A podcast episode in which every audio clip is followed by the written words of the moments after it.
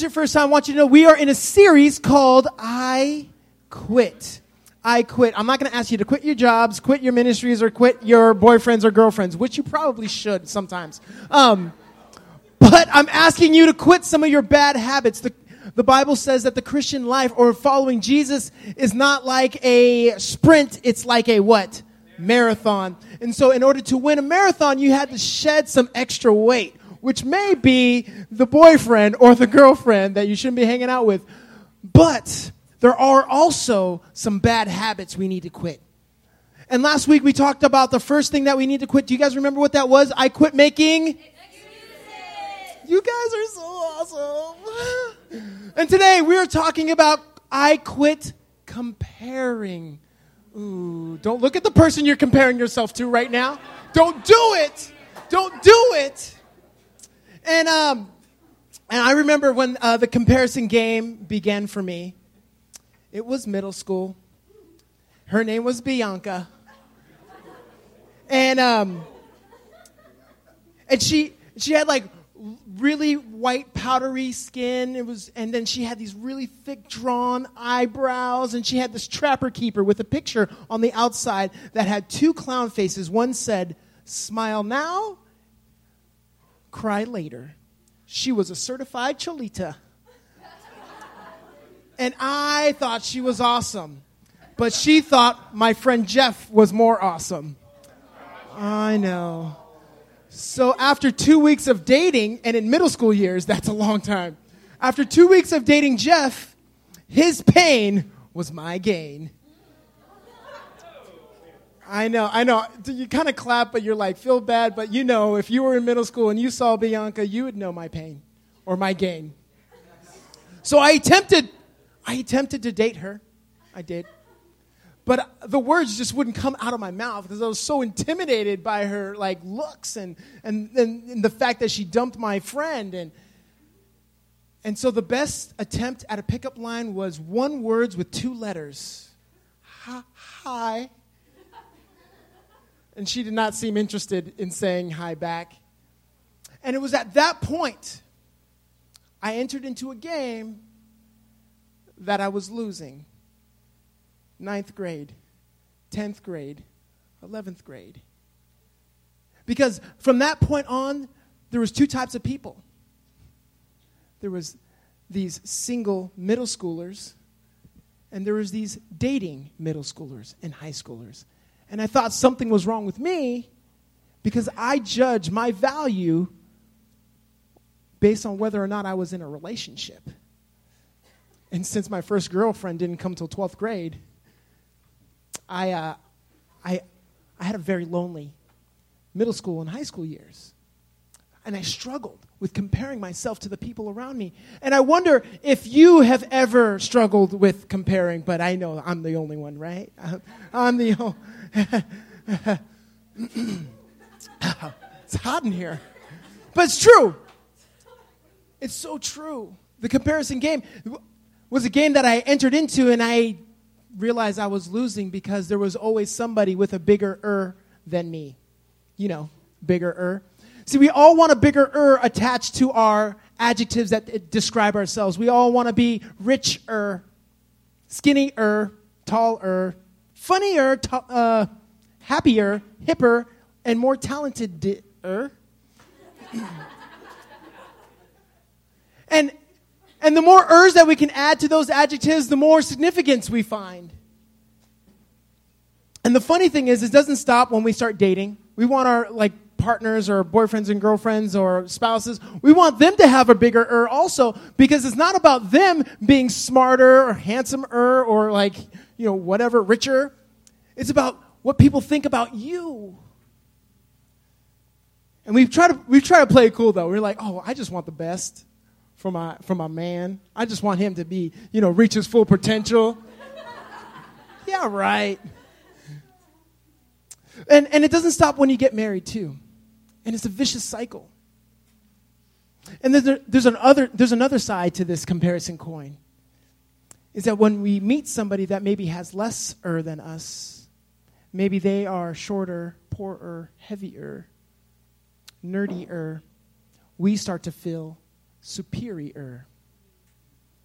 And maybe some of you are here, you, you don't have a problem with er, you have a problem with est. You want to be the richest, smartest, the talented est. And, and, and here's the thing that I don't want you to miss. I know. The thing I don't want you to miss is that there's no win in comparison. Repeat that after me. There's no win in comparison. There's no win in comparison. And so, where do we go to get off this roller coaster of comparison? Where do we go? Where do we find answers? How do we get off? How can we live a life comparison free? Well, I'm glad you asked. Because tonight we're going to talk and hear from three really wise people in the Bible that address the issue of comparison. First, we're going to talk to Solomon. Then, we're going to talk to Paul. And last, we're going to talk to the wisest guy of them all Jesus. Someone said Steve. That was really good. uh, so, before we get started, would you please pray with me and uh, pray for yourselves, real quick, and ask the Holy Spirit to speak to you directly. Father,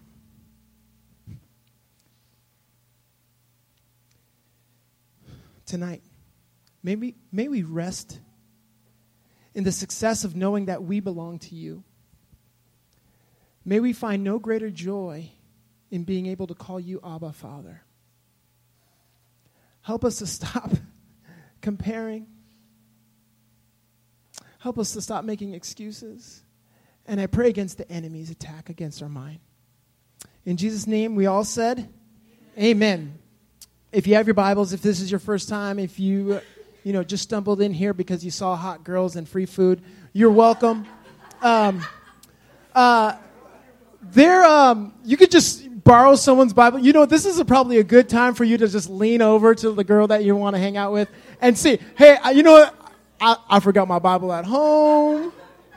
You know, can we, you know, just I, open the Bible to Ecclesiastes. Ecclesiastes 4, 4 through 8.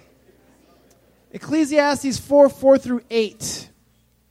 And so what we're, we're going to hear right now, um, we're hearing from a guy named Solomon. He is the wisest guy. He's the guy probably with the most er than, uh, than them all. Right? He will always be known for the person in history with the, with the most er. His wives are going to be hotter than any of our wives. His, his kingdoms are going to be bigger than any of our kingdoms. He's always going to be wiser than any of us combined, put together. In fact, kings and queens from all surrounding nations used to come to this wise guy and sit under his tutelage and learn how to lead from his wisdom. Because this guy was so wise. And I don't think he was even a king, I think he was a judge.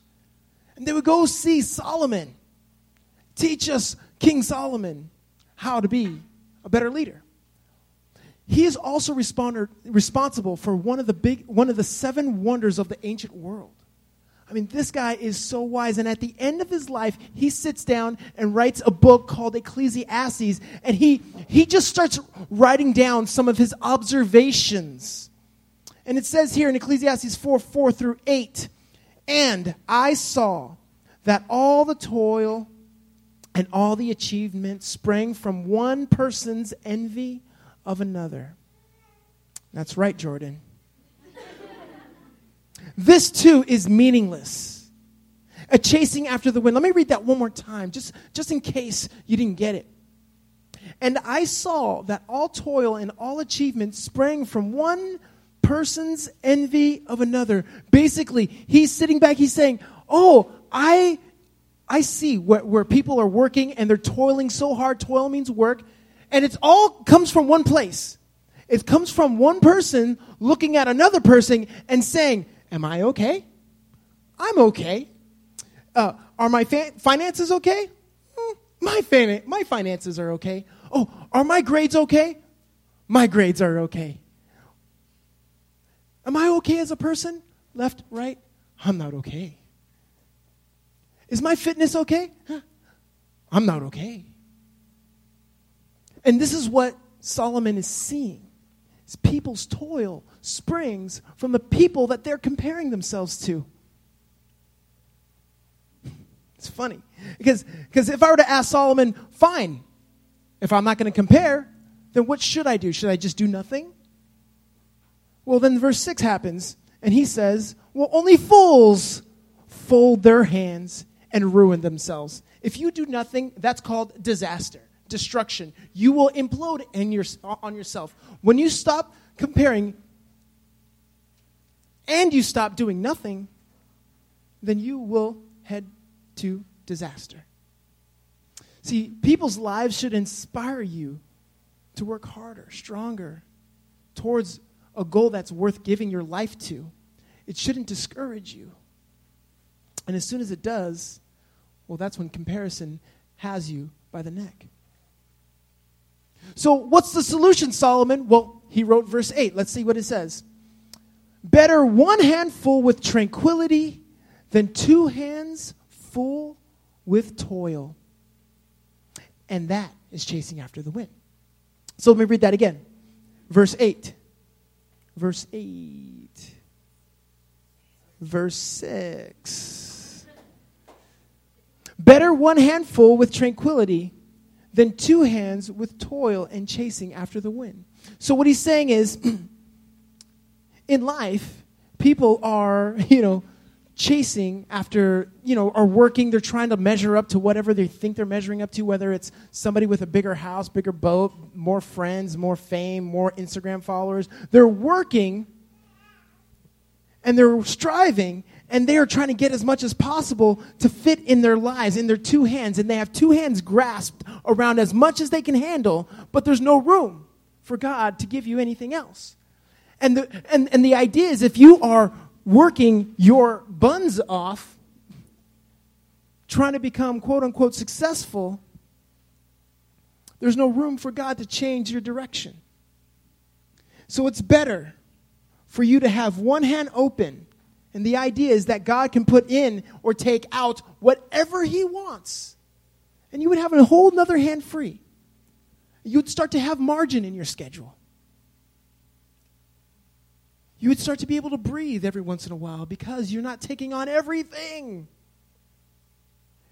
One hand open with just enough and have peace instead of two hands without peace. All you get is toil. No tranquility, no peace with two hands clenched. But one hand open, that's what Solomon says. So the question the question that I want to ask you tonight is who or what am I looking to to determine if I'm okay? Who or what am I looking to to determine am I okay? Is it your dad? Is it your boss? Is it the person you're next to? Is it your girlfriend, boyfriend? Or is it just society? Is it an organization? Who or what are you looking to to determine whether or not you're okay.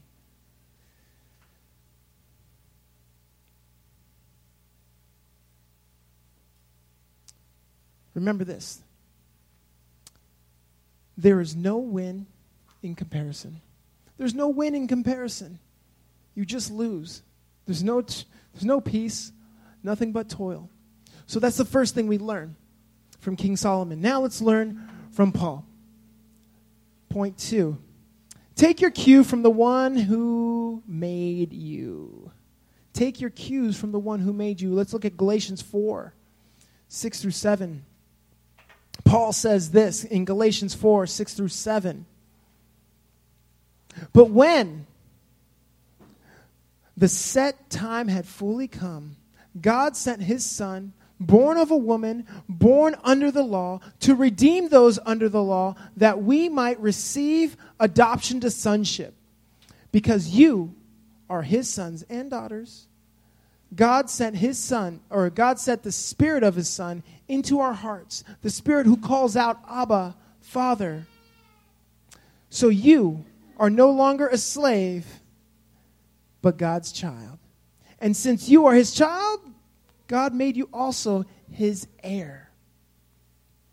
Okay, so Paul is talking to a group of people who completely understand these term analogies.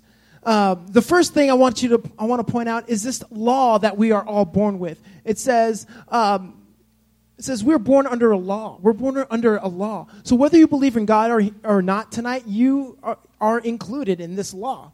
It's the law that says we ought or should. It's the law that says, wow, I shouldn't do this, whether or not someone told you. It's the law that says, oh, I ought to do this, or people ought to do this, or we ought to treat women like this. We ought to treat men like this. We ought to treat babies like this. That sense of ought is part of the law that lives within us. Like we ought to not steal from somebody else. Whether or not you read the Ten Commandments, that law lives in your heart. And at some extent, we feel condemnation for breaking that law. Whether, you not, whether or not you believe in God or not, you felt the strain of this law. And Jesus, well, Jesus came to redeem you, to buy back what you owe. Whatever you did when you broke in this law, you broke an eternal law and, and you violated an, an, an eternal being called God. And the only viable punishment for violating an eternal being is eternal death. And so, in order to redeem you, the word redeem, you know, like when you go, like when you get a Christmas gift and you like redeem it for like a gift card so you can get something awesome. Um, that's redeemed. Like, so you were bought back. So the price that you paid, God paid for it with his son. So essentially, if you choose to follow Jesus, there's a price tag on your back and it reads the word Jesus Christ and him crucified. You have been redeemed. So now you don't have to have a formal relationship with God as if He's some, something far away. You don't have to wonder if you're okay anymore because God has redeemed you. And you are okay because the price that Jesus paid makes you more valuable than anything you can experience on earth. So far, so good. Are you with me, people? Let's put it this way. Okay, first of all, I got to tell you this Abba Father thing. Um, it's really interesting. The, um, the idea of calling God Abba is like saying the word, it's, it's the most informal way you can refer to God, as in dad or daddy. Like, it's so informal. Like, God is the Father. They have, like, there, there's a hidden, you know, word for God that you can't even pronounce it. It, it sounds like Yahweh. You know, like that's like that's like the, the closest term and the, the, the, the most honorific term that we have for God is this, you know, Y A H W H. It's this weird, you know, conglomerations of words, of letters that we can't even pronounce it. But he's saying the spirit that, that lives in us, the spirit that, that is in Christ that lives in us, if you choose to follow him, is a spirit that allows you access to God and, and to the most intimate places where you can where he can listen to you and you can say, Daddy. And guess what? He doesn't compare you to the person next to you. Think about it. Who do perfect parents compare their babies to? N- nobody, right? They post those pictures on Instagram and they think they're awesome, but they're not. they are not. But they don't care. Because perfect parents don't compare their babies to other people's babies. Not even imperfect parents do that. Not even average parents do that. So, my next question is Who do you think God compares you to? How, who do you think your Heavenly Father compares you to? Does he? He does not. I got, I got another question. Whose estimation about you should you believe? Yours or God's? Whose estimation about you should you believe? Maybe we should take our cue from the one who made you, the one who loves you and the one who redeemed you.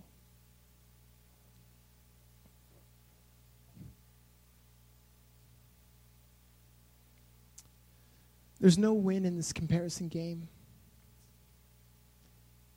And we can take our cue from the one who made us and the one who redeemed us. But what if you're one of those, those people who says, you know what, God made me, but He didn't make me with much. God made me, but I don't have a whole lot. And, and the interesting thing is that, is that God actually has given you a lot. And the question that I want to ask you is what are you going to do with what God has given you? What are you going to do about it? Let me tell you what Jesus has to say about it. Matthew 25. Jesus is, in Matthew 25, 14 through 15, Jesus is telling a parable. You guys know what a parable? Raise your hand if you know what a parable is. Dude, you guys are super smart. Oh my goodness. A parable is a story with a surprise. You guys like surprises? No, I don't. It's a story with a surprise. A story depends on what the surprise is. Like I get freaked out. Like you know, as soon as the lights go out, I like run to my bed and just like put my hands over the cover. I'm just like, no surprises, please. Um,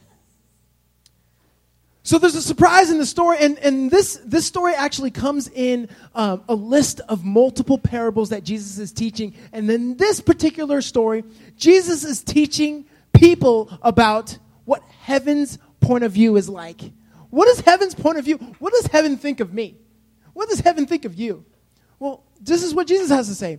Again, it will be like a man going on a journey who called his servants and entrusted them with his wealth. To one he gave five bags of gold, to another two bags, and to another one bag, each according to his ability. Someone say ability. ability. Then he went on his way.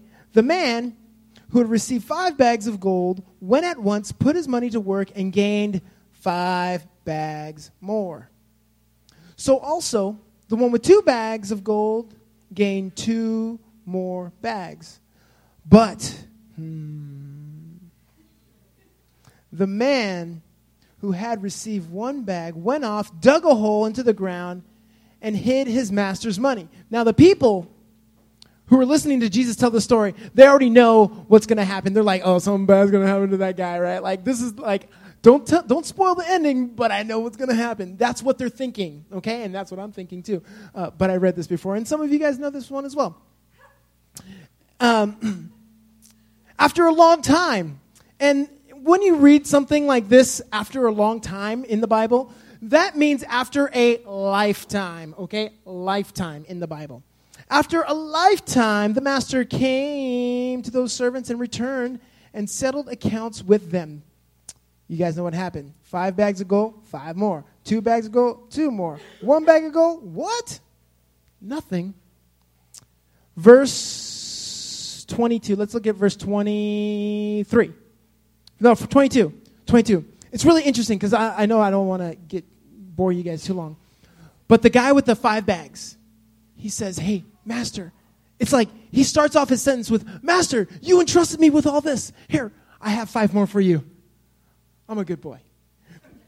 The second one, Hey, master, you've entrusted me with this bags. Hey, here we go. And he says, and then the master says, You've been a good boy. And then the one, and then the guy with the one bag, the one bagger, the one bagger does this. He doesn't say master. Well, he says, well, this is what he says. Let's just go. The man with the. Uh,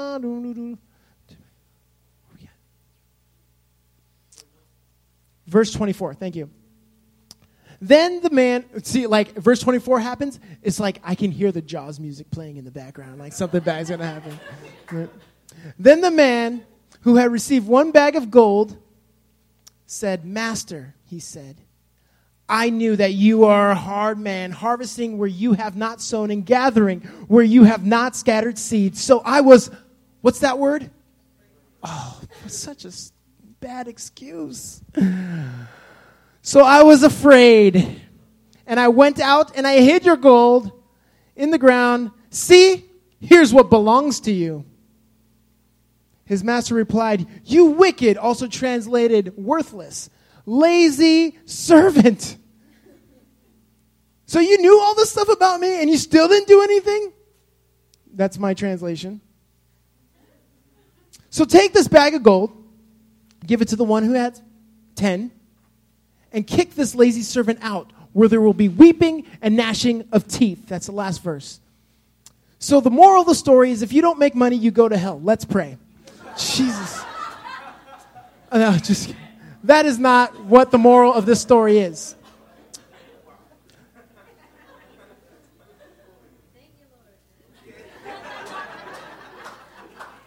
Better make that cheddar.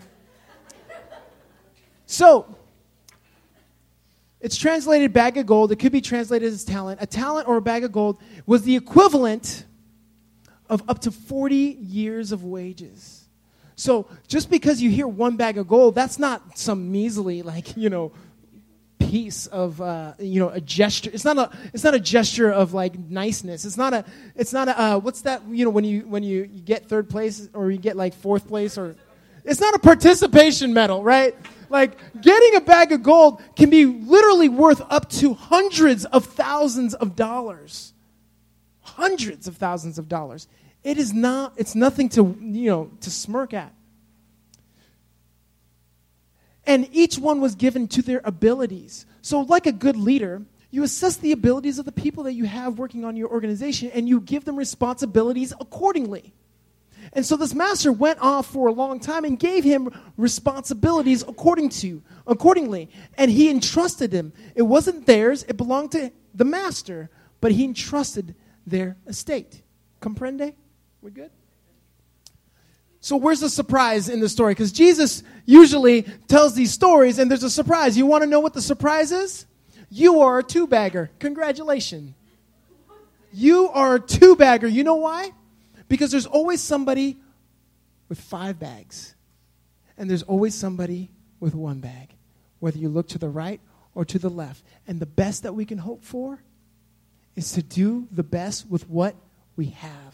Because what we don't have doesn't matter. Does that make sense? Jesus tells these stories, but they don't necessarily have the most like you know, uplifting ending because calling you a two bagger probably doesn't sound the best. But the truth is, you might have felt like the one in the middle. I don't have as much as this person. I clearly have more than that person. But what you have does not matter. It's what you do with what you have that matters. You know, like the stories like the best stories aren't the ones where you start out with a whole lot of stuff and then you end up with a whole lot of stuff. Like that's a Kardashian story that I can just change the channel to any day. But the best stories are the ones that, that start with nothing or start with some disability or start with whatever. And they make something. Because if you talk to any successful person it doesn't matter what you start out with. All that matters is what you do with what you have. I got a fun little story for you um, well, it's pretty, you know, it's, it's, it's really personal for me. There's this pastor, mega church pastor, 50,000 people, one of the most influential churches in America. And I heard about how he got started in ministry as a, as a public speaking pastor. And what he, what he did, he was, he was a, he was a, um, he was a video editor for 13 years for his dad's like Christian TV show. Like, so basically, he would like preach and they would broadcast the message. And it was like a smaller, pretty sizable church. It was like 6,000 people. And, um, and for 13 years, he just, all this guy did was cut and edit. And it was not like, like you know, like iMovie or anything. They're like, this is like cassette tapes. He literally cut. Um, and for 13 years, he did this. But one day, his dad called him and said, Son, uh, I, I'm in the hospital and I can't preach this weekend. I need you to preach. And he's like, and he looked up to his dad so much. I mean, he was a phenomenal preacher. And um, he's like, I, I, I can't, Dad. He's like, you know my sermons better than anybody. You're, you're, you're all we have. So, so he, he, he, so, so what he did is he got one of his dad's sermons, tried to memorize it, and he went up and he preached and he got the courtesy applause. You know the courtesy applause? Thank you. You can practice. You guys want to practice the courtesy applause? Thank, thank you. I literally feel demoralized right now. Um, so, so he got the courtesy applause, and but people were like, "Oh, they love the pastor's son." They're like, "Oh, nice boy, he's good." And so they, um, you know, and and and he and then later on that week his he got a phone call, the son. Uh, his dad passed away, his dad died. And the people of the church were looking to him to, to, to fill his dad's shoes. And every week he would do the same thing pick up one of his dad's messages and try his best. Even to the point where he would literally put on his dad's shoes. Every week, he was mediocre at best. Until one day, he decided that he was going to be his true, authentic self. No matter what the consequences were, because he's responsible to God, and so he was going to be himself. And he wrote his own messages and he decided to be his authentic self. And then the church started to grow from 6,000 to 10,000 to 25,000 to 50,000 and now is currently one of the biggest churches in America. And this story encourages me as I still feel fairly new as your college pastor, and thank you for allowing me to be that. And, and this year, I'm reminded of what it means to be your authentic self. Because the best I can ever hope for is to know that I'm in the center of God's will. Nothing more and nothing less. That I can wake up and say, Abba, Daddy, Father. That my measurement of success no longer hinges upon what I have or what I don't have. Pretend like in this box is what God has entrusted you. And in this box represents your life. The first thing is this wallet. Represents your wealth, whether you're rich or whether you're poor.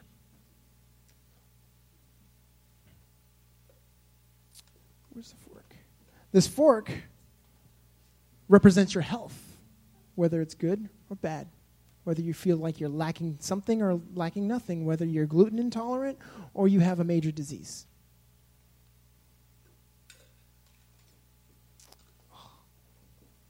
Where's the guitar pick? Uh, oh, there it is. Oh, Krista, I got it. It's black and it's black in there. It's so hard. Um, this guitar pick represents literally your talents, your creative talents, your mathematical talents, your, I don't know, um, maybe some talents are harder to measure. They're intuitive talents, emotional talents. Here you go. I don't want to forget that.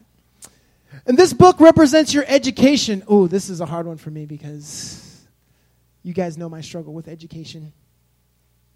Maybe, maybe reading is hard for you. I mean, you, you can tell by how crisp my textbook is that I didn't do a whole lot of it. But nevertheless, my life. And lastly, this key represents your personal story.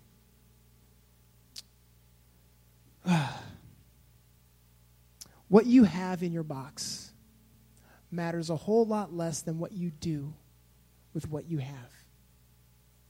What are you going to do with what you've been entrusted? This key for me represents public speaking. And on this key, it says authentic. And no matter how many times I stumble over my words or don't get things perfect, I promise that I will do my best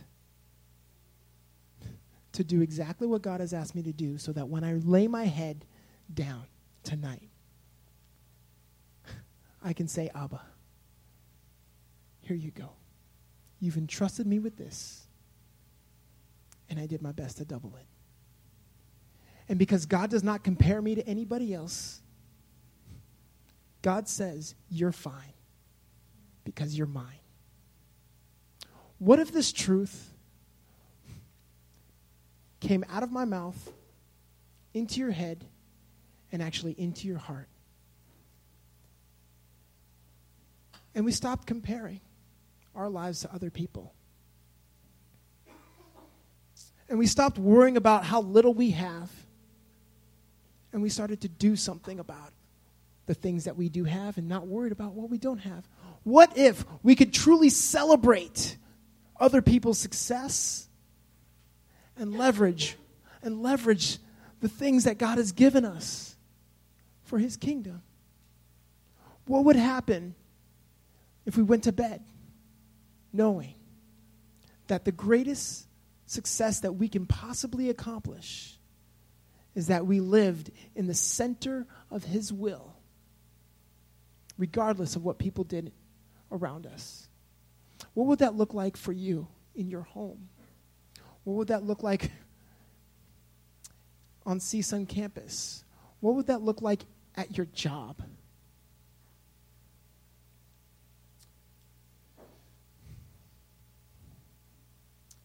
Would you commit with me as the band comes up? We're going to invite the band up. Would you commit with me to be your true, authentic self? That seeks to only find success in being in the center of God's will. Nothing more, nothing less. That we would quit comparing because there's no win in comparison, because, of course, there's always somebody with more er than us. And that we would take our cue from the one who made you, loved you, and redeemed you. And we would do the most with what we had and didn't and not worry about what we don't have.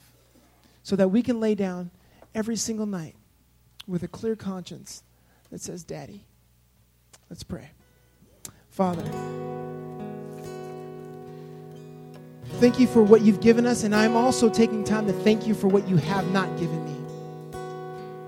That you've gifted us according to our abilities. And everything you've given me in my life comes from you the good and the bad. And I surrender that to you. The good and the bad, I choose to use, to leverage, so that you may be glorified to use and to leverage so that I would do the best with what you've given me. That at the end of my time, at the end of a long time, at the end of a lifetime, that I would be able to multiply what you've given me. That I would make the most of what you've given me. And really, Lord God, I just pray that I would not harp anymore on what I don't have or what other people have. Give me the ability to rejoice with those who are rejoicing and mourn with those who mourn that I may truly be content in all circumstances, that I would no longer strive, that I, that I would literally live with an open handed life, with complete peace, that I would not close my hands so that you cannot bless me or bless others through me, that I would just live with one hand open and you would bless me with tranquility. And that one hand, the only thing that I want to do today and the only thing I want to do tomorrow is to know that I did your will. In Jesus' name, amen. Go ahead and stand as we worship.